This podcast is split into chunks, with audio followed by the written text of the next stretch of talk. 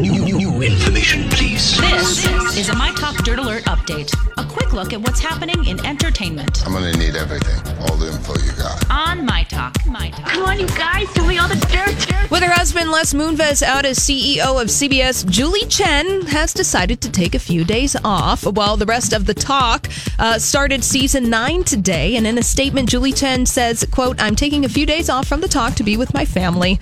I will be back soon and I will see you Thursday night on Big Brother. I wonder if that means talking to a lawyer, Laura Wasser. Oh, yeah. To, to say the least. I mean, I don't know. I I I, I don't know. I Yeah, don't know. We shall Yeah. see. And Alec Baldwin, he has some unsolicited marriage advice for his niece, Hailey Baldwin, and her fiance, Justin Bieber. Alec says, be together to stay together. Alec says, people who get married young, and they're very young, I want them to just spend time with each other. And Alec's ex wife, Kim Basinger, previously revealed that Hailey's sister, Al- Alaia, and cousin Ireland Baldwin would serve as bridesmaids in the wedding. But as far as details on the date, Uncle Alex says, I don't know any details. I don't know anything.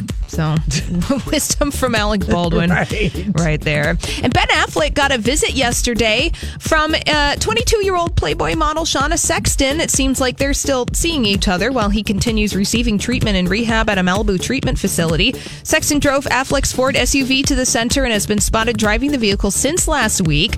And remember, Sexton and Affleck were first spotted out together at Nobu in Malibu a week before Affleck entered rehab. Her car has been seen at Affleck's house while Affleck returns home to work out with a trainer during the day.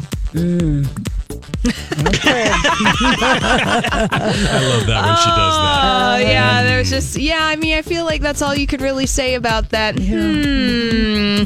And uh, uh, moving on from that, now I know you guys talked about this in the last segment, but Crazy Rich Asians had a wonderful three-week run at top of the box office. Now it's The Nun, the scary Conjuring universe movie, fifty-three point five million dollars, which basically proves that teenagers still like to go to the movies to watch scary uh, stuff and make out with each other. Right? Ex- exactly. It's per- and they're sad that they're back in school, so they need some. That's like a fun thing to have. exactly. It's very good timing. All right. Well, that's all the dirt this hour. For more everything entertainment, check out our website at mytalk1071.com.